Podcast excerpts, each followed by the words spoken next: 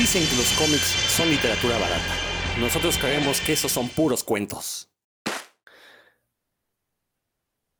Sean bienvenidos a este programa de puros cuentos, en donde estamos homenajeando a la voz, a la figura, al histrionismo del hoy extinto Enrique Rocha.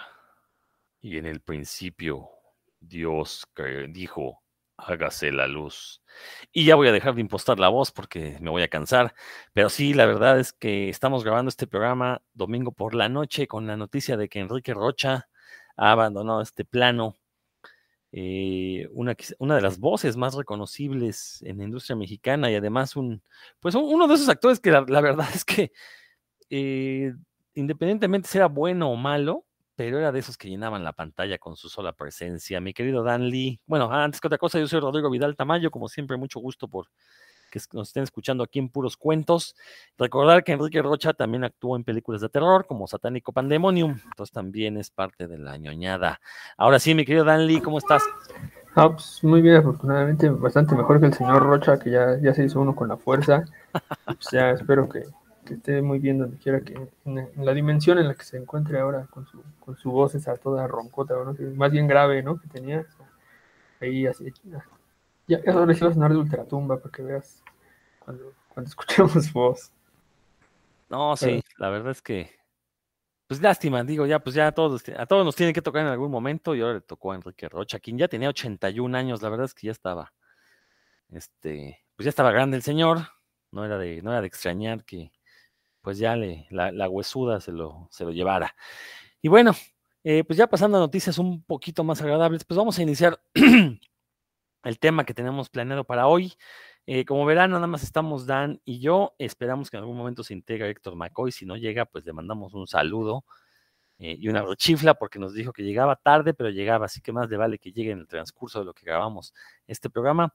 También, obviamente, saludos para la gente que siempre nos escucha, como Sais Reyes, como Jason Martínez, José Luis Ortega, por supuesto, quien además no solo nos escucha, sino que él hace posible que ustedes nos escuchen. Entonces, eh, doble saludo para José Luis Ortega, también para Víctor Ávila.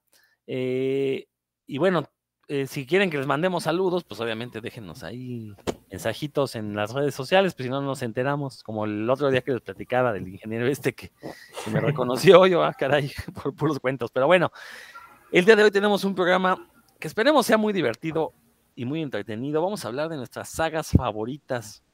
¿A qué nos referimos por sagas? Pues estas historias que ocupen varios números, ya sea de un título o de varios, eh, usualmente llegan a tener varios creativos, entonces a eso lo definimos como sagas e incluso tienen un nombre definido, bueno, excepto una que mencionó Dan, una de las que va a mencionar Dan, que ya me dijo cuál es, pero una de ellas pues no tiene nombre, pero sí la podemos catalogar como, como saga. Ahorita Dan, Dan nos dirá un poquito. Entonces, esa es la idea. Eh, creo que aquí pues sí nos vamos a tener que ir casi de lleno al cómic de superhéroes porque pues en el cómic independiente sí llega a haber algunas sagas, pero lo cierto es que como son historias más autocontenidas, pues no, luego no se hacen este tipo de historias de largo alcance. Y creo que en el cómic de superhéroes, eh, bueno, ahora ya las sagas de ahora quizás ya no se llevan a cabo en, el título principal de los personajes, sino que más bien se hacen miniseries especiales para llevarlas a cabo. Pero hay que recordar que hubo un momento en que varios títulos podían pasar a formar parte de una saga, por ahí se ponen de acuerdo los escritores, los dibujantes, y se contaba una historia en varias partes a lo largo de varios títulos, podían llegar a durar meses, eh, incluso algunos años, ya, ya veremos ahorita, ya verán ahorita lo que vamos a platicar. Dan, pues tú te, te, cedo la primera salva para, esta noche.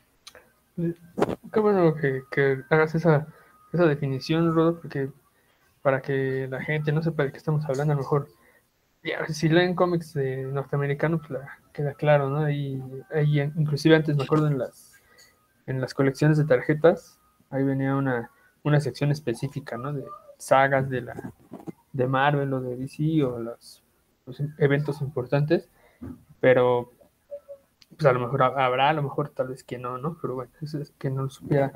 Y pues yo voy a arrancar con una saga que no tiene nada que ver con el cómic norteamericano, pero sí con, con un cómic que fue de lo más conocido y vendido en México, y que sí se aventaba varias sagas, ¿no? Varias este, historias largas contenidas en, en varios, varios este, ejemplares que este cómic era semanal. Entonces, pues duraban, no sé, un par de meses, mejor dos meses y medio, las, estas historias de, varios números. Y estoy hablando del título es Memín Pingüín o Memín Pinguín, depende de cómo lo, lo conozcan, que yo lo leí de chico la versión en, a colores que apareció por ahí de los 80. Y en, por eso es que no me sé las fechas exactas ni los ejemplares exactos donde apareció esta saga, pero quien haya leído Mi Pingüín se acordará y quien no, pues aquí soy yo para compartirles.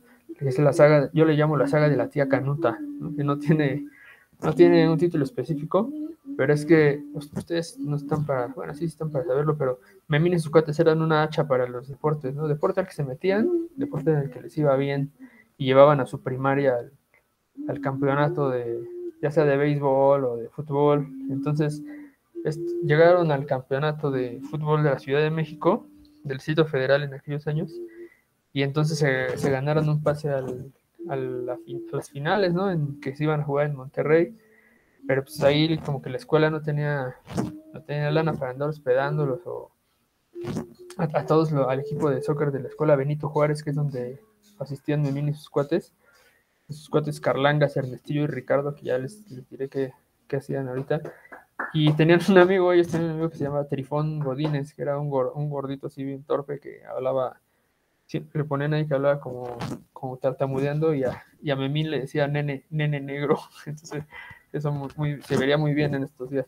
Se le decía el nene negro y entonces Trifón resultó que tenía una, una tía como que tenía mucho dinero eh, ahí en Monterrey, que es donde iba a ser el, juego, que es precisamente la tía Canuta. Entonces, pues, Memín y su palomilla se van a quedar a la casa de la tía Canuta porque pues, eran de la selección del, sitio federal. No sabemos dónde se fueron a hospedar los demás de la selección. Ahí sí ya, ya no se metió la argumentista Yolanda Vargas Dulce en, eso, en esos líos. Y el dibujo de Sixto Valencia, eh, valga la pena decir porque no lo había dicho, de Sixto Valencia Burgos y entonces pues, ya se van para allá Memín y sus cuates. Tal que a lo largo de varios números, primero nos presentan a la tía Canuta, que es una señora así bajita, vestida con una, con una chamarra tamaulipeca de esas de piel y barbitas, que siempre trae una pistola, este, un, par de, pistolas ahí en la cintura. Vienen, es muy súper honesta, ¿no? No sabe, como, como que no tiene filtro, digamos, la señora, es muy, muy directa eh, muy dicharachera y muy alegre, pero también cuando se, como muy explosiva, ¿no? Cuando se, se enoja, prácticamente se pone a tirar bala de cualquier cosa. Y bueno, la señora los recibe tocando la redoba, ¿no? Eh, que es una, canción este, de, del norte ahí muy, muy famosa en la que se habla del, del, buen humor y de los instrumentos que, que, son famosos ahí, y los pone a bailar a todos, a Memina y todos. Es, es como muy chistoso al inicio, ¿no?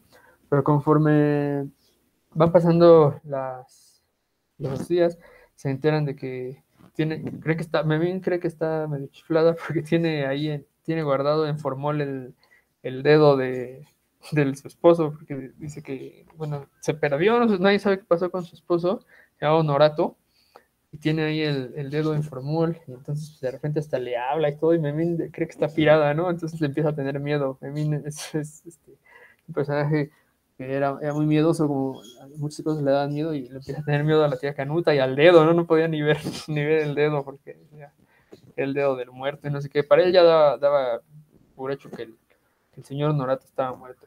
Tal que ya eso siguen con su entrenamiento y que eh, Memín y sus cuatro son muy comelones, especialmente Memín, y en una de esas que, que salen se llegan a una taquería donde los atienden muy bien y les dan unos tacos de machaca y el que está atendiendo resulta que, no tiene un dedo, ¿no? Y este, les llama mucho la atención porque pues, em, a Memín porque le da asco, ¿no? Que le esté sirviendo, es muy chistoso, la verdad. Que le que estuviera el, taquero sin dedo y demás y, se dan cuenta los otros que, pues, que, que el, que el, de, bueno, llama la atención nada más hasta ahí, ¿no? Pero luego, al, encontrar una fotografía del señor Honorato en la casa de la tía Canuta, se dan cuenta de que es el mismo taquero que los estaba atendiendo, pero que, que por cierto se parece al, es idéntico al logro de, de las películas de Caperucita y, este, y, Pulgarcito contra los monstruos. Que haya visto esas películas, es idéntico al, al personaje de José Elías Moreno, así todo pelirrojo, grandote, panzón. Es así idéntico. Y ese Honorato eh, resulta ya, para no ser muy larga, que perdió, había perdido la memoria, ¿no? Y entonces por eso lo, estaba pues, ahí de taquero, ya se había olvidado de sus negocios, vivía feliz con una, con una mujer nueva, ¿no? No, no, recordaba que existía la tía Canuta hasta que entonces ya los muchachos pues le hacen que se dé el encuentro entre la tía Canuta y, y Honorato después de varias peripecias. Em, y entonces la Canuta pues estaba dispuesta pero a todo, ¿no? A matar ahí a la, a la nueva mujer, a sacar balazos al, a Honorato, que obviamente se hace llamar de otro, de otro, con otro nombre, de la, de la taquería, lonchería. Y, y entonces alguien, alguien, Memín tiene en la cabeza como que, pues, si tuvo esa amnesia por un accidente, por un golpe, que es lo que ellos creen, porque no, no, pues obviamente nadie sabe, ¿no? ¿Qué es lo que pasó con él? Cree que si le da otro, como las caricaturas, ¿no? Si le da otro golpe en la cabeza, pues lo va, lo va a arreglar, llamémosle así, y efectivamente, Memín medio bruto le da un, un sartenazo, pero salvaje al, al, señor y lo manda al hospital. Y ahí, pasa como la tía Canuta y la nueva mujer, ya como que liman las perezas al ver que el, que el hombre al que ambas quieren pues, está ahí camino al hospital y ya una le dice a la otra que si cuando despierte la tía Canuta dice, no, pues si cuando despierte no sigue sin acordarte de mí, pues ya, ¿no? Que sea mejor feliz contigo ya ni modo, ¿no? Ahí se va a traer su, coraje. Y la otra le dice pues, lo mismo. Tal que ya cuando, ya no les voy a decir en qué termina, ya, ya, ya.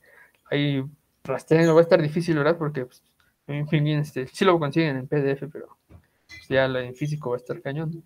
Pero bueno, ya, digamos que quedan, muchos de ellos quedan felices, ¿no? no todos, todos quedan felices, muchos quedan felices. Y por cierto, en la, y en, hablando del fútbol, en el partido, cuando ya, ya van ahí a la, en esa, creo que iban a jugar contra Estados Unidos, ¿no? Para hacerlo, ya saben, es el, el pique, no tiene que ser México contra Estados Unidos. Bueno, juegan la final contra Estados Unidos ahí en Monterrey y como que andan de ánimo bajo, como que no le están haciendo, no están rifando, no están jugando bien, juegan como, como Córdoba, el del América, no sé si lo conozcan, así están jugando todos y que, llega la tía Canuta y se pone a tocar la redoba, ¿no? Ahí a medio partido para, para llenarlos de energía y, subirles el, ánimo y ya. Entonces a, los caderazos y moviendo el balón ahí este, de, forma espectacular, logran remontar el marcador y, ganar esa final, Memín y sus cuates, que eran buenísimos para el deporte. Yo no sé cómo no, no fueron a los Olímpicos, pero bueno, eso será otra cosa. Y pues, básicamente de eso va la, la, saga de la tía Canuta, que a mí en, esos años la verdad me divirtió muchísimo, me daba, de por sí el cómic me divertía, pero ese, esa saga era muy chistosa por los personajes, ¿no? La tía Canuta era impredecible, no sabes qué iba a hacer. Luego estaba Trifón, que también era su, su lentitud y la contrastaba mucho con la forma, la forma como siempre en la que Memino y sus cuates siempre andaban haciendo cosas y demás, y Trifón era todo lo contrario, en otro ritmo, otra, otra forma de tomarse la vida. Y, también me gustaba cuando lo sacaban del entorno del, de la escuela, que era, pues aquí estaban en otro lado por completo, con un, un contexto diferente, eso a mí siempre me atrajo, no solo en, en sino en todos lados, ¿no? Siempre cuando los personajes lo sacaban de su contexto familiar, me, esas aventurillas me gustaban Y esta recuerdo que fue algo larga, no sé, 12 números habrán sido algo así. Y pues me, divirtió mucho, a se les recomiendo. Quien quiera eh, revisar una aventura de cómic mexicano clásico. Oye, a ver, me intriga eso que dijiste de que se consiguen en PDF los memín. ¿Dónde o qué? ¿Cómo? ah, pues ahí en, la, en la web, ni siquiera hay que, hay que googlearle mucho. Ustedes ah, lo, harán, ustedes lo harán, es, es sencillo. Fíjate que precisamente, creo que lo, mencionamos, ¿no? La semana pasada, esto de que, pues, todos esos cómics, ¿qué onda, no? Están ahí en el limbo. Eh, no hay manera de, o sea, ya no está, después de que se reeditaron durante muchos años, bueno, durante muchas décadas, eh, y bueno, uno podía asegurar si quería leer el Memín, pues iba al puesto de revistas y lo conseguía. Ahorita ya no hay forma de leer el Memín de manera legal, ¿no? A menos que alguien te venda la colección. por ahí alguien me dijo que a los herederos no les interesaba para nada el, el cómic, bueno, los cómics en general, ¿no? Ni el mundo editorial. Que ellos estaban en otras ondas y sí se nota. Sí, no, ni, ni, ni, ni que porque gracias a eso es que son riquillos, ¿no? O sea, precisamente a, lo- a los cómics tipo Memín. Y bueno, esta saga que mencionas, sí, la verdad es que los que leímos esa vez, eh, cuando se volvió a publicar Memín en los años 80, que fue un suceso, me acuerdo, ¿eh? O sea, porque pues los que éramos niños, nuestros hermanos mayores, nuestros papás nos decían, no, el Memín, porque ellos lo habían leído de niños a su vez, ¿no? Entonces, eh, con este cambio de nombre que pasó de Pingüín a Pinguín, y que después tuvieron que regresarlo a Pingüín porque resulta que en Sudamérica Pinguín pues era como si se apellidara Berguín, ¿no? Entonces, como que no, no, no era muy buena técnica, mercado, mercadotecnia, ¿no? Llamarse Pinguín. Eh, eh, bueno, y esta saga que mencionas, que sí, a, a todas luces es una saga porque es una aventura que llevó varios números. Yo, recuerdo que fueron más números, como 20, fácil. Ya llega un momento que dices, ya, güey, no mames, ac- acelérale, ¿no? Este, pero aparte, a ver, sácame de una duda. Se van a Monterrey porque iban a jugar contra Estados Unidos, porque creo que los habían seleccionado para, para la selección pues, infantil, ¿no? A los cuatro, ¿no? Este, por ahí Memín para un gol con las manos y este, para evitar, o sea, para evitar el gol le mete las manos, ¿no? Y- pero mágicamente no lo expulsan, nada más marcan el penalti y ya Ah, es que para- esa regla la pusieron ya después. Yo creo que esto fue escrito por ahí de los 60 o los 50. Entonces ahí esa- las, las reglas han cambiado mucho en el soccer. No, pues ahí también se pone un chicle en la cabeza de mí. Ah, sí, para llevar el balón y eso, pues, eso ya era retención, sí, una tontería. Pero bueno, eso es, esa es la parte del fútbol. La otra parte es esta historia que mencionas, que aparte, si la pisas es un tanto truculenta, ¿no? Porque pues la tía Canuta tiene el dedo este ahí en formol, qué miedo. Luego, la otra señora se encuentra, o sea, ella tiene el, el- negocio de burritos, ¿no? Y se encuentra el donorato y lo pone a chambear, ¿no? O sea, básicamente lo está explotando porque se está aprovechando de su falta de memoria. Luego, lo ah, bueno, aparte, ¿cómo es posible que la tía Canuta jamás se hubiera topado con el honorato? O sea, Monterrey, e- es- este cómic fue escrito que en los años 60, ¿te parece? O sea, Monterrey no era la gran ciudad en ese entonces, como no lo era la Ciudad de México, entonces era bien que, pues sí era medio inverosímil, incluso uno como niño decía, ah, chinga, ¿a poco nunca se habían topado, no? Ahí en la calle, pero bueno, Aparte, Honorato era, o sea, no es que todos se parecieran a Honorato, ¿no? No- sí, aparte, ya, y aparte era blanco y grandote, bueno, que sí hay muchos allá en el norte, ¿no? Pero sí es cierto, o sea, era alguien más o menos conocido, ¿no? Y luego, esta parte donde eh, la canuta y la otra esposa se ponen a platicar, oye, pues es algo muy canijo, ¿no? O sea, el hecho de, pues es el hombre que yo amo, pero está con otra porque no me recuerda, y la otra, pues sí, yo no sabía y ahora yo lo amo y qué va, va- a pasar. Y total, que sí, recupera la memoria, se regresa con canuta y ya lo dije, ay, pues ya, ya ni modo, ni lo pueden leer. Y, este, y, ya no vuelve a salir la otra doña, ¿no? Ya, o sea, le rompen la vida, le deshacen la vida, pero ya no nos enteramos qué onda, ¿no? Pero inclusive creo que Ernestillo y Carlanga sí, sí mencionan como de, ay, pobre de esta, de esta señora, sí se quedó como chiflando en la loma feo. Este, pero pues ya, como todos ya nos habíamos reído de todo lo anterior, pues no nos acordamos Pues mucho sí, de ella. exacto. Ojalá, ojalá se avienten a hacer una novela de Memín. Estaría bueno. Y que metan esta historia de, de la, la saga de la tía Canuta, como bien. Yo llamaría la saga de Monterrey, más bien. Ah, ¿no? pues puede bueno, la saga, la- la regia o algo así, para darle un nombre más épico. La saga regia, ¿no? Saga Regia suena bien chido. Bueno, pues creo que ese va a ser el único título que no tenga que ver con superhéroes. Y qué bueno que lo dijiste, Dan, porque sí, este, para demostrar a qué nos estamos refiriendo por sagas. Porque, por ejemplo, Héctor, que aprovechando que no está, pues voy a hablar mal de él. Pero él decía que podían ser, que, si este programa podemos hablar de sagas o de etapas de autores, ¿no? Y le digo, no, no, es que el de etapas es otro programa porque son cosas muy diferentes, ¿no? Eh, una saga pueden ser varios autores o uno solo. eh, pueden ser, pues mínimo dos números, ¿no? Tienen que ser para conformar una saga, ¿no? Yo pensaría, mínimo dos. Eh, entonces, este, pues sí, entonces no, no- importa quiénes son los creativos, pero sino más bien que compartan un, un nombre. Que bueno, en el caso de la tía Canuta, a lo mejor habrá quien nos diga, no, eso que eso no es una saga, es un arco argumental. Bueno, pues sí, podría tener razón, es un arco argumental, que a final de cuentas, esos son las sagas, ¿no? Arcos argumentales, pero bueno. Bueno, pues ahora me toca a mí. Yo voy a iniciar con eh, uno, bueno, es una saga que elegí en parte porque cuando se hizo el programa de nuestros dibujantes favoritos, yo no pude estar. Y, curiosamente ese programa se hizo porque yo quería hablar de Todd McFarlane. Era, la idea. Entonces, pues aprovechando, y, que aparte sí es una de mis sagas favoritas, Voy a hablar de la saga del traje negro del hombre araña, esta historia que pues para muchos nos cambió la forma en la que vimos al hombre araña y que aparte, aun cuando éramos niños, la leímos, ya sabíamos que en algún momento iba a regresar el traje clásico del hombre araña. Lo interesante era ver cómo regresaba y por qué. Y me parece que en ese aspecto es una de las historias que mejor justifican por qué regresar al status quo previo. En este caso es el status quo, sería el uso del traje clásico azul y rojo del hombre araña. Pero lo cierto es que, bueno, a México llegó ya un poquito retrasada, pero sí quiero pensar que los gringos que la leyeron cuando recién salió, pues sí fue un shock de repente ver, no, pues le cambiamos el traje al hombre araña, ¿no? Y ahora está este traje, que aparte de un diseño muy padre, muy minimalista, pero muy efectivo, este traje negro con la araña en blanco, que pues sí hacía ver al hombre araña mucho más amenazador. Sin embargo, afortunadamente, eh, por lo menos al inicio no le cambiaron tanto la personalidad. La personalidad seguía siendo el mismo Peter Parker, dicharachero, este, bromista cuando peleaba, pero con este traje. Que sí, luego, para justificar el por qué abandonaba el traje, se, lo, empezaron a volver un poquito más violento.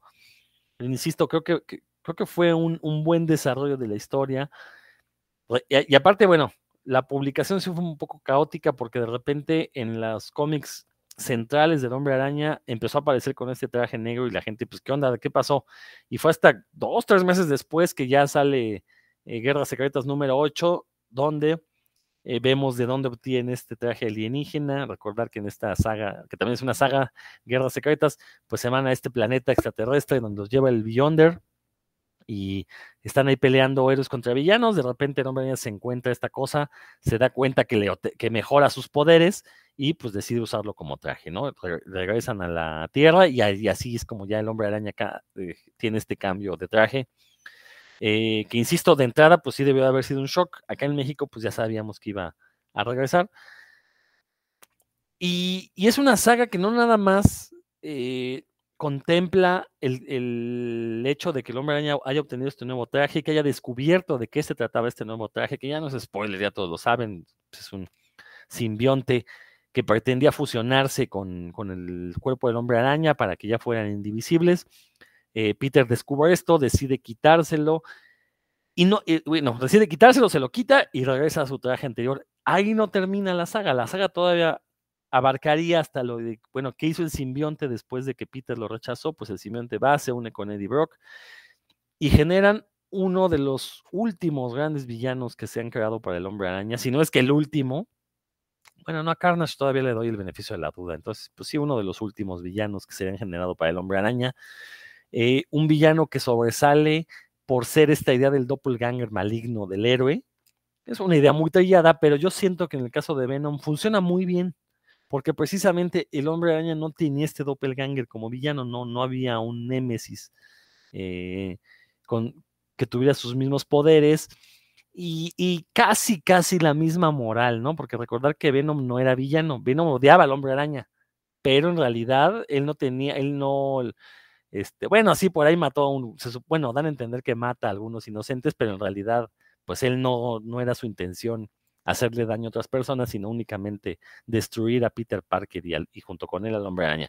Entonces es muy interesante esta saga porque, insisto, vemos cómo obtiene el traje, cómo mejora sus poderes, cómo le empieza incluso a alterar un poco su comportamiento, y ahí es donde Peter dice, no, no, no, aquí está pasando algo raro, cómo descubre que es el traje, se lo quita, el traje va, busca otro hospedero, y bueno, este hospedero se convierte en, en este archirrival del hombre araña que hasta la fecha sí, y bueno, que sobre todo en los últimos años, su popularidad se ha ido a los cielos porque con esta historia del el Rey Negro y cosas así. Y yo creo que por eso, si uno la lee esta saga, pues en, cuando es niño o en su adolescencia, pues sí le va a encontrar muchas cosas que ahora ya son típicas en las historias de superhéroes. El doppelganger, eh, el hecho de que un héroe se pueda ir volviendo más violento, más oscuro, que de hecho en los noventas luego sería la regla, ¿no? Esto, que todos se volvieran mucho más violentos, pues todo empezó aquí con, bueno, no empezó en realidad con Dark Knight Returns, pero creo que aquí lo aprovecharon mejor en la, la saga del traje negro del, del, hombre araña, que a la fecha sigue siendo creo que una de las etapas favoritas de muchos de nosotros. Y pues no me voy a quedar con las ganas de decir esto, sobre todo porque cuando surge Venom, pues lo dibuja este eh, dibujante canadiense llamado Todd McFarlane, quien venía de dibujar Batman para DC, después Hulk en Marvel, un dibujo magnífico, espectacular en Hulk, que luego llega el hombre araña. Yo siempre lo he dicho, McFarlane es un dios dibujando a, enmascarados, pero dibujando humanos es una vasca en el hombre araña, porque si uno lee su Hulk, los humanos de Hulk están muy bien proporcionados, están muy bien dibujados. Y, es muy notorio que tiene que ver, cuando le dan tiempo a McFarlane, dibuja muy bien. El problema es cuando le meten prisas y entonces sí empieza a hacer los dibujos que ya, no, digo, no, no pierde su, eh, su dinamismo, no pierde parte de su calidad, pero sí se nota que se apura, sobre todo con las, cuando dibuja personas normales, ¿no? Sin máscara. Entonces, eh, la verdad es que esta saga del traje negro es, yo, yo sí digo que fue un parteaguas en la historia de los cómics y a la fecha sigue, sigue levantando pasiones, ¿no? Y, bueno, pues también Marvel vive mucho de esa saga, ¿no? O sea, lo que decía ahorita de Venom, pues todo se, toda esta idea del simbionte, todo esto se gesta a partir del, del trabajo de David Michelini con El Hombre Araña y de... Mm, ay, se me fue el nombre del escritor de Secret Wars, que era el editor en jefe de Marvel en ese entonces y que es una persona que a mí me cae muy bien. Se me fue su nombre. Bueno, ahorita me acordaré, no se preocupen, ahorita me acordaré, pero bueno, se gesta con el trabajo de esas dos personas y a la fecha siguen manteniéndose en Marvel. ¿Tú cómo ves, Dan? No, pues sí, concuerdo contigo. Yo leí esta, esta saga muy, tenía 12 o 13 años y un amigo Raúl, que ojalá nos esté escuchando, Raúl lo llevaba sus cómics de, ah, nos prestaba en la secundaria, entonces cuando teníamos, cuando faltaba un maestro o algo así, ahí teníamos chance de, leerlos, ahí intercambiábamos, no sé si todavía hagan esto los chavos, pero nosotros sí te llevábamos nuestros cómics y nos los prestábamos, ¿no? Y para, para leer, y, y eso, ahí, ahí fue como lo leí, en, ahora sí que en horas muertas de la, de la secu, y sí, me recuerdo que me impresionó, me, gustó mucho tanto la historia como el dibujo y, los conceptos, ¿no? Esto, yo mejor la primera vez que, aparece, que leí ahí que, el traje no tenía que ponérselo, sino que yo, yo decía en, mi mente, se le sube, así como que se aparece en él solamente, sí me dije, órale, que está bien chido esto, ¿no? Qué, buena idea. Y sí, el diseño, como dices, no, pues sí, la verdad sí, eh, que fue por un concurso, ¿no? Toda una historia también esa lo del diseño del traje, pues está bien padre, ¿no? En colores, dos colores básicos, de hecho, nada más negro y blanco, y con la, la arañota y, los ojos blancos. Está muy, muy chido, y creo que eh, algo que hizo este McFarlane ahí, es, bueno, ya lo has dicho tú muchas veces, ¿no? Que, que los movimientos cuando se está desplazando en los aires el hombre araña y, por ejemplo la inercia, ¿no? Cuando ataca con inercia, pues está muy bien logrado, o sea, sí, se es como que se transmite muy bien. O, yo me acuerdo también una en la que, esas, esas típicas en, las que, escenas en las que está Venom acechando al hombre araña desde atrás, la perspectiva en la que, que está uno como, como si fuera la película de Halloween, ¿no? Viendo todo desde los ojos de Venom, están, están muy bien logradas también. Eh, y pues sí, bueno, también a esa edad uno no ha leído tanto y, y tiene la fortuna, ¿verdad?, de impresionarse más, de sorprenderse más. Pues sí, sí, la disfruté mucho en ese momento. Y creo que si la leyera ahora me volvería a gustar porque sí es una historia que si es clásica es porque ha trascendido, ¿no? Su calidad está, está bastante bien. Sí, no, no cabe duda que los años 80 fueron una gran época para los cómics de superhéroes, tanto DC como Marvel. Prácticamente muchos de los grandes villanos actualmente surgen en los años 80. Fue una época muy creativa. Se les permitía a los escritores crear personajes nuevos, cosa que ahorita ya no por cuestiones de regalías, ¿no? Pero bueno, eso ya es otro tema que después trataremos. Dan, ¿qué más nos vas a platicar? Ah, pues ya que estamos hablando de superhéroes, voy a la, por sí que a la casa de enfrente, ¿no? A DC Comics, en otra historia que leí ya, ya más grande, pero que me, gustó mucho en su momento. Aquí hemos hablado muy mal de la muerte de Superman, principalmente Rodro, ¿no? Pero bueno, eh, yo concuerdo contigo que el dibujo es lo que, es lo que está mejor de la muerte de Superman, me gusta muchísimo, pero bueno, inmediatamente después de la muerte de Superman, salió una, sí, una mini saga, porque solo fueron ocho números, dos por título, ahorita les doy los detalles, que se llamó El Reino de los Super, de los, aquí le pusieron El Reino de los Supermanes, ¿no? En este Editorial Beat, que yo, yo así lo leí en la traducción de Editorial Beat, que estaban bien padres los, los tomitos, eh, en el que venía, había un, una portada por cada uno de los Supermanes, ¿no? Así entre comillas que surgieron con la muerte de Superman, que eran Superboy, el, chico de Metrópolis, en, que la portada, las portadas eran de un solo color, con el, el, diamantito del símbolo de Superman al centro, y pero era una doble portada porque es uno que tenía su ajado, ¿no? Entonces cuando abrías la, la portada, ahí estaba el dibujo en grande del, del, del, Superman, entre comillas, que nuevo, que en, un, una sola, en un solo dibujo bastante bien hecho, ¿no? Los cuatro estaban muy, muy, muy bien hechos, llamaba mucho la atención. Eh, estos cuatro Supermanes eran, ya lo dije, uno era Superboy, el que surge, bueno, ahorita decimos que era Superboy, ¿no? Un Superboy que nadie sabía que era, ¿no? Si de veras era como una reencarnación de Superman, ¿ok? Pero pues de que apareció después de la muerte de Superman, eso sí, eso sí, y tenía poderes parecidos a los de Superman. Luego estaba el hombre de acero, que era John Henry Irons, un, hombre de color, que se había hecho una armadura tipo Iron Man, yo siempre pensé que era una copia de Iron Man, pero bueno, eh, se, hizo una armadura con la, que, con, la que también podía volar, tenía una capa roja, en la armadura totalmente plateada y un, con un martillo, ¿no? Esa su, su, principal arma. Y pues también la armadura de alguna forma le daba resistencia y, fuerza. Todo el mundo sabía que él no era Superman, ¿no? Pero que eh, podía erigirse como en el nuevo héroe de, de Metrópolis porque seguía con el espíritu de, de Superman, de, luchar por, por la justicia, por decirlo así. Luego estaba el Cyborg, que era, yo creo que el que más expectativas generaba, era un un ente ahí con, con mitad máquina y mitad unos, cachos de, humano, con toda la apariencia de Superman en los, en los, en los cachos que tenía de humano, eh, un, uniforme, un uniforme muy parecido al de Superman, con la capa y, rojo, el, logo y todo.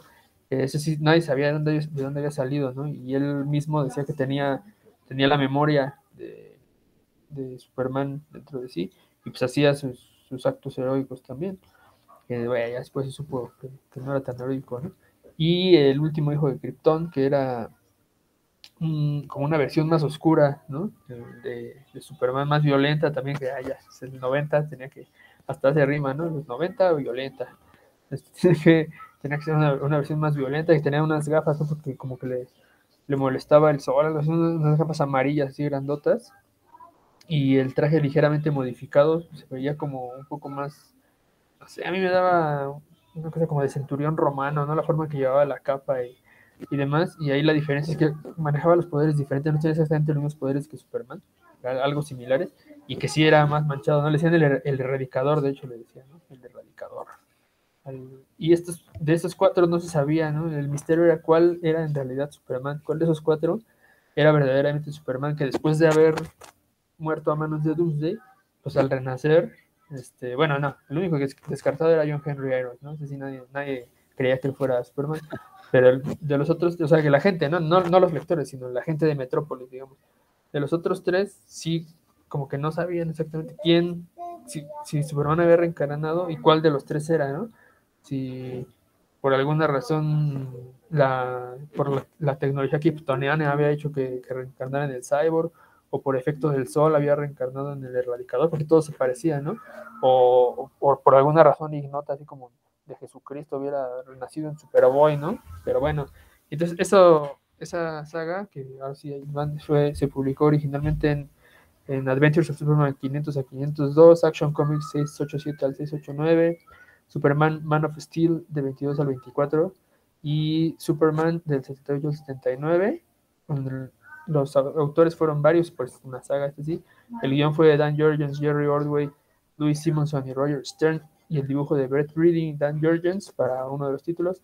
Jackson Guys para otro. John Bogdanov, que como me gustaba ese el dibujo de Bogdanov en esa, en esa época. Y Tom Grumet, que también dibujaba bien chido Superboy.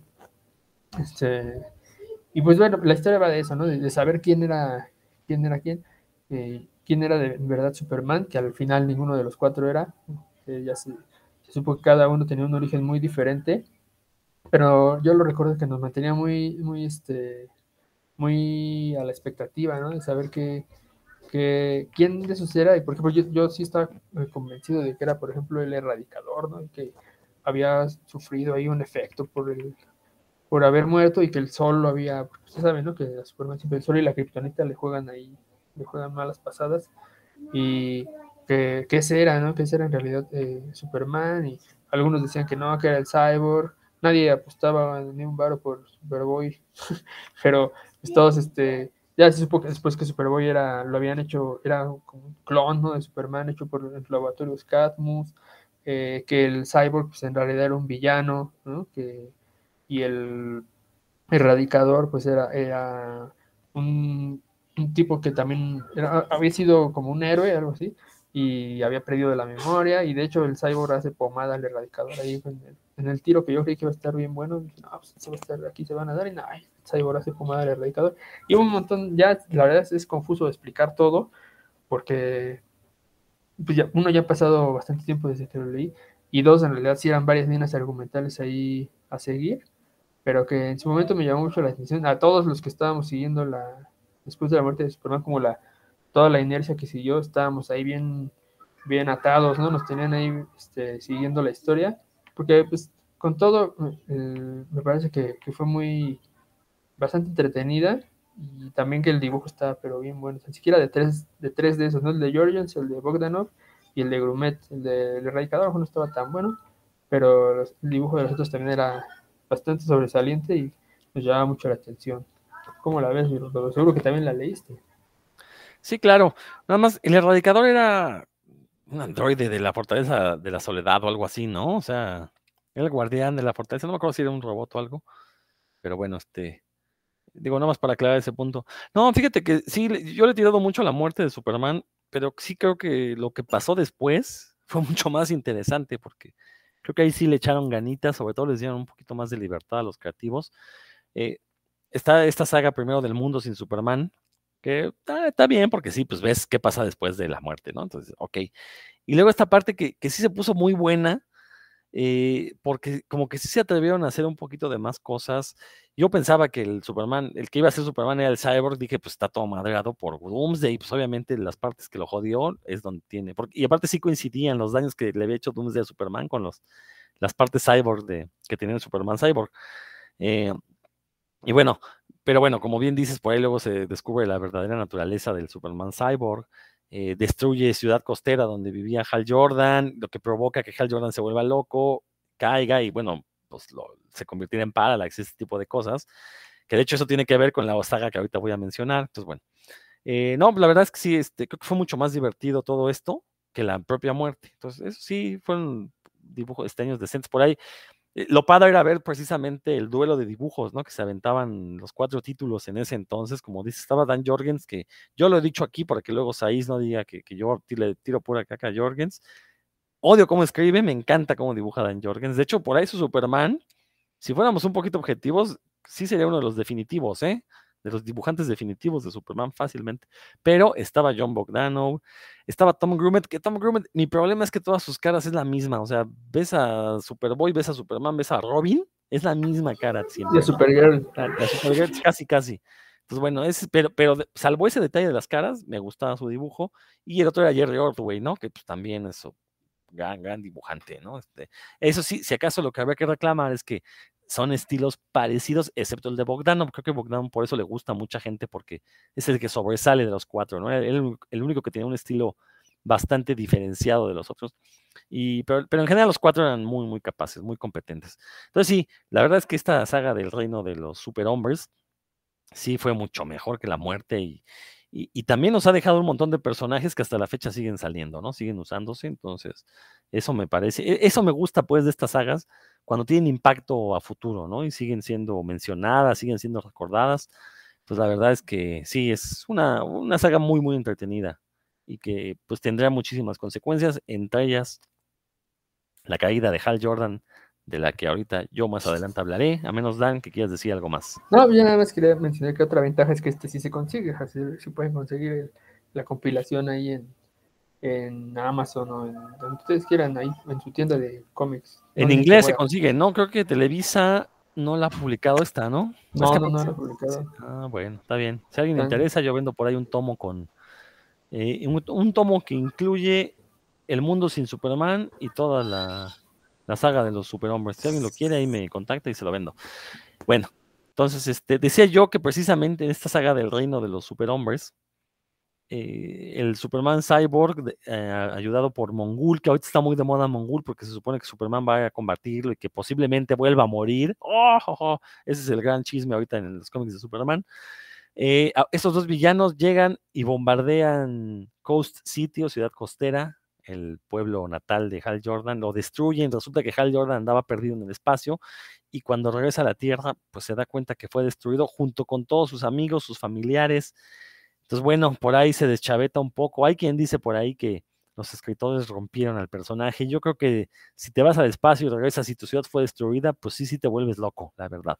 Por eso me, es una historia que me gustó mucho, pero no voy a hablar. Esa historia se llamó Crepúsculo Esmeralda, Emerald Twilight, que como chisme fue cuando yo empecé a comprar cómics en inglés. Después de la muerte de Superman, fui a esta famosa tienda que está ahí en la Colonia del Valle, en la, avenida Félix Cuevas, y, y llego entro a la tienda, empiezo a ver cómics y me topo con el número 48 de Linterna Verde, la primera parte de Emerald Twilight. En aquel entonces me costó tres pesos, tres pesos me costó, lo recuerdo perfectamente. Dije, lo voy a comprar porque Linterna Verde es mi héroe favorito. No sabía ya lo que estaba comprando. Lo empiezo a leer. Qué buena historia, la verdad es que es una, o, sea, odié el resultado, pero me encantó la historia, me encantó la verdad. No, no, pero, pero bueno, esa no es la saga que voy a hablar. Resulta que a raíz de Crepúsculo Esmeralda, Hal Jordan se convierte en Parallax, este villano que en algún momento pretendió jugar con la realidad temporal del universo DC. Bueno, lo consiguió, de hecho. Eh, bueno, por ahí siguió flotando, de repente se reivindica cuando el sol está a punto de morir y pues va Hal Jordan convertido en Parallax, se mete al sol y lo vuelve a reactivar con su fuerza de voluntad. Y bueno, pensamos que ya habíamos, había terminado la saga de Hal Jordan. Los que leímos a Linterna Verde de niños, sabíamos que no hay otro Linterna Verde como Hal Jordan. Afortunadamente lo regresaron y muy bien con Green Lantern Rebirth a cargo de Geoff Jones. Después toma el título Geoff Jones y empieza a soltar pequeñas pistas de cuál iba a ser su gran historia. Resulta que en los años 80 Alan Moore, para variar Alan Moore, a quien no podemos dejar de mencionar en puros cuentos, ya este, ni modo, tenemos que reiniciar el conteo de cuántas semanas teníamos, que eran creo que dos semanas sin haber mencionado a Alan Moore. En alguna de las historias, mini historias que escribió para el cómic de Linterna Verde, en particular para el cómic de Green Lantern Corps, habla de una profecía donde dice que iba a haber una guerra del espectro de la luz, que se iban a enfrentar los linternas verdes contra los amarillos, contra los azules. Supongo que él lo hizo como un chiste, pensando en los siete colores del arco iris. Dijo, nadie me va a tomar en serio, ahí les va el chistezote. Pues resulta que Geoff Jones se lo tomó muy en serio y decidió, pues, si ya está la profecía, vamos a hacer una guerra de eso. Qué maravillosa historia nos entregaron todos los creativos inmiscuidos en una saga que se llamó Green, este, Sinestro Core War una maravilla. La verdad es que los que sean fanáticos de Linterna Verde, creo que cumplió todas nuestras expectativas. Nos dio, o sea, sabemos que los linternas verdes pues son esta eh, milicia que se dedica a cuidar el espacio. Y lo que decía hace un momento, ¿no? Hacía falta un enemigo que fueran sus doppelgangers malignos, como en el caso del hombre araña. Pues una idea tan sencilla como pues vamos a hacer unas linternas amarillas, tomando en cuenta que los las linternas verdes, su debilidad es el color amarillo, pues obviamente cómo van a poder derrotar a unas linternas amarillas, ¿no? Entonces, la verdad es, es una historia que puede ser muy estúpida o una, o una idea genial. Y yo creo que Geoff Jones afortunadamente lo hizo de manera genial porque, eh, aparte, al mismo tiempo, ayudó a justificar algunas, algunos huecos que había en toda esta saga desde Crepúsculo Esmeralda, Parallax, todo eso.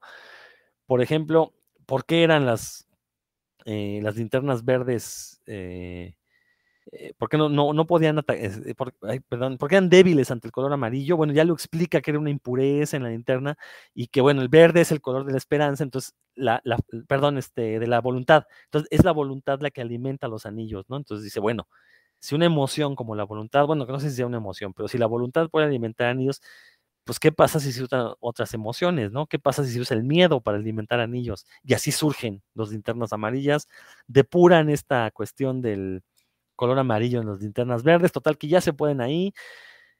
Y no nada más surgieron ahí los, las huestes de siniestro, también surgen obviamente las linternas violetas, las linternas azules, las linternas magenta, las linternas este, naranjas, las rojas, que también fueron otro arrebato de genialidad de Geoff Jones crear todo esto. Y nos dan, o sea, en serio, en serio, una de estas mejores historias que vienen a, a, continuar lo que ya el genial Alan Moore nos había dado. No, fue una saga espectacular, o sea, nos dio, o sea, todo, el inicio, las partes del medio, o sea, todo lo que nos, se nos contó, lo, por ahí salieron estos títulos de cuentos de la guerra de los Sinestro Corps, donde uno veía detalles que aportaban mucho a la historia y un final de maravilla también, ¿no? La verdad es que el final que después se convertiría en la otra saga que fue La Noche Más Oscura, pero bueno, todo esto lo asentó Geoff Jones en esta saga llamada La Guerra de... Eh, ¿Cómo traducirías Core, Dan? De las, legiones siniestras. Sí, algo así como legiones. Este... Nada, me lo pienso, pero... La armada siniestro, ¿no? Bueno, es que armada se entiende como de barcos, ¿no? sí, exacto, de barcos. El ejército siniestro, ¿no? sí, sería como lo, primero. Sí. Entonces, bueno, esta, la verdad es que para los que somos fans de Linterna Verde, creo que fue así, ha sido uno de los puntos más altos en la historia de este cómic, si no es que el más alto, porque la noche más oscura yo siento que ya DC se dio cuenta de que tenía ahí un evento masivo y, creo que ese fue su, problema, volverlo un crossover de todo el universo y no nada más dejarlo en, eh, en el título de Linterna Verde y por eso creo que no es tan bueno, mientras que este evento de Sinestro Core War al ser un evento más contenido, funcionó mucho mejor, porque fue una persona la que estuvo como maquinando todo y nada más dejó que algunos otros escritores pues rellenaran los huecos, ¿no? Para, sobre todo para los títulos de Green Lantern Core y otros por ahí que se fueron metiendo, pero bueno, una maravilla, yo tengo que admitirlo, después de leer ese cómic, abandoné el, cómic de superhéroes, bueno, comencé a leer el inicio de Black Knight, pero ya no pude terminarlo porque me, como que me saturé y a partir de ahí empecé a leer ya otro tipo de cómics y no he vuelto a retomar, no he vuelto a leer un cómic de superhéroes desde que, desde eso, pero porque siento que quedó la vara muy alta y quería quedarme yo con ese sabor de boca, ¿no? De que un cómic de superhéroes podía estar también escrito como Sinestro Core War. ¿Tú ya la leíste, Dan? Sí, la leí en su momento, de hecho, a la par que se iba publicando, porque mi hermano siempre, bueno, este es Saiz, saludos Saiz, siempre está como muy al tanto de lo que, de, los títulos que, que, le recomiendan, como este es lo que está ahorita bien, bueno, y eso ha funcionado, lo ha funcionado muy bien porque hemos conocido unas historias que a lo mejor no las hubiéramos conocido de otra forma porque no éramos seguidores de los títulos, ¿no? Y este, y este se lo recomendaron, y sí, pues efectivamente, tal como lo mencionas, a mí yo no soy muy, no soy muy seguidor de las sagas del espacio, siempre tengo la idea como que se le salen de las manos a los, tanto en Marvel como en DC a los, a los escritores, pero en esta había un, despliegue de, imaginación que no se ve seguido, ¿no? La verdad, eh, tanto en, la generación de, los, de estos cuerpos, ¿no? que sería como la traducción, de hecho, como le llaman el ejército, el cuerpo de, de zapadores y demás, este, de, la emoción que los, que los mueve, hasta, o sea, físicamente, ¿no? La, la, anatomía de los diferentes seres que aparecen, sí, órale, este, este dibujante sí está haciendo su chamba, ¿no? Bueno, estos dibujantes, porque eran varios, sí están en realidad poniéndose a, generar cosas que pues, solo a ellos se les han ocurrido, ¿no? con la anatomía me recordaba mucho a cuando era chico veía Star Wars, ¿no? Me, impresionaba mucho con los, con los personajes. Aquí también eso me llamó mucho la atención. Y también, al igual que tú, cuando empezó con la de Black Knight, dije, nada, nada, este ya es el, exploitation del, del, título, ya no, ya no me latió tanto como el, inicio, mejor que el inicio del Sinestro Corps me gustó bastante más que el final. O sea, el arranque sí era explosivo, ¿no? querías llegar hasta el final con ellos. Ya, este, yo como que sí, en mi, en mi lectura, ¿no? Fue, o sea, como le, fui perdiendo inercia a la hora de leerlo, pero sí el arranque fue, era muy, muy bueno y la, la historia, pues, luego yo no era muy, no, no, era seguidor de, de Green Lantern antes de, de, esta historia, pero aún así, eh, no, no, me quedé con dudas y sí, me, sí, sabía de qué iba la cosa, ¿no? Entonces creo que eso también es otra virtud, que no tienes que leer 20 números antes para, para entender de qué va tratando. Entonces sí, sí, bastante recomendable y también se consigue, ¿no? Sí, este, sí, sí, sí. bueno, esa sí fue publicada en México. Eh, obviamente en inglés ya existen estos famosos ómnibus donde viene todo carísimo, por cierto, pero vale la pena el gasto. Sobre todo si quieren una muy buena este, historia de superhéroes, que yo sí siento que fue la última gran, o sea, la, última historia de largo alcance para DC, porque pues ya a partir de entonces empezaron a regurgitar, eh, al menos en el, aspecto de linterna verde, a regurgitar este, pues a estos, estas, estas milicias ¿no? de colores. Eh, y creo que no, no ha habido como mucha innovación en ese aspecto, ¿no? Y sí, fue una gran época para el cómic de superhéroes, esa primera década de los años 2000, es como, es muy, fue muy similar a los años 80, también muy creativa, se permitió que se crearan nuevas cosas. Digo, nada más para, para, justificar esto que estoy diciendo, pues en el lado de Marvel surgen cómics como Runaways, eh, el universo Ultimate, que en sus inicios fue muy bueno. El lado DC, pues tuvimos Sinestro Core, por ahí este, salió Hush de Batman también en esa misma década. Entonces, digo, insisto, creo que la década de, la primera década de este siglo fue muy buena. Y pues estamos ahorita esperando a que haya un renacimiento que no creo que se vaya a dar pronto porque desgraciadamente pues ya ambas compañías, tanto Marvel como DC, ya están más enfocados en sus propiedades en cine que en mejorar el aspecto de los cómics y no se dan cuenta que pues si las películas pegaron es porque tuvieron historias ya sustentadas, muy bien escritas en los cómics, entonces ya nomás era adaptarlas, ¿no? Y ahorita ya no las van a tener, entonces a ver qué, qué va a empezar a, a suceder, ¿no? Y, y, curiosamente en las películas seguimos viendo adaptaciones de historias que vimos ya en los cómics, ¿no? Entonces, pues nada más es eso. Pues Dan, si no tienes nada más que, comentar, creo que podemos dar por terminado este programa con, dedicado a nuestras sagas favoritas. Ya después, Héctor, lo, le, preguntaremos cuáles son las suyas y que nos las diga nada más aquí. Sí, para que hable de X-Men, ¿no? Ah. seguro. Sí, sí, bueno, pues no, en realidad no, creo que nos pasamos bastante bien hablando de estas, de estas muy buenas historias y espero también que la gente tenga chance de de, pues, primero de recordarlas, es que ya la leyeron, que se echen un clavado ahí en su, baúl de cajas de cómics, y si no, pues ahí que las consigan ahí, algunas son no son tan difíciles de conseguir y sí les pueden echar un ojo de ellos. Tan siquiera con los que mencionamos, la diversión está garantizada. Vientos. Pues esto fue puros cuentos de esta semana. Esperamos que nos pongan atención la siguiente noche. Ah, antes de despedirme, les recuerdo que en este mismo canal de Revista Cinefagia encuentran el podcast de Revista Cinefagia, donde ahí yo también junto con unos colegas pues hablamos de cine y además los invito a que no se pierdan Nerdología, el programa donde todo lo nerd es chido, a través de Radio IPN 95.7 FM todos los lunes a las 8 de la noche. Si no están en la Ciudad de México o si no lo pueden escuchar a estas horas o si no tienen un radio, lo pueden escuchar a través de internet www.radio.ipn.mx y también ya estamos en podcast. Nos encuentran en esa misma página que mencioné o en Spotify. Buscan Nerdología y les aparece. Nada más les advierto, en el caso de Nerdología, eh, vamos una semana atrasados con el podcast. Porque primero le damos chance a que se transmita en radio, se estrene, se transmita su repetición y ya después subimos el podcast. Van a encontrar ahí eh, el último programa que vean de neurología fue el de la semana pasada y hasta la siguiente subiremos el de esta. Yo soy Rodrigo Vidal Tamayo, como siempre nos escuchamos. Que les vaya muy, muy bien.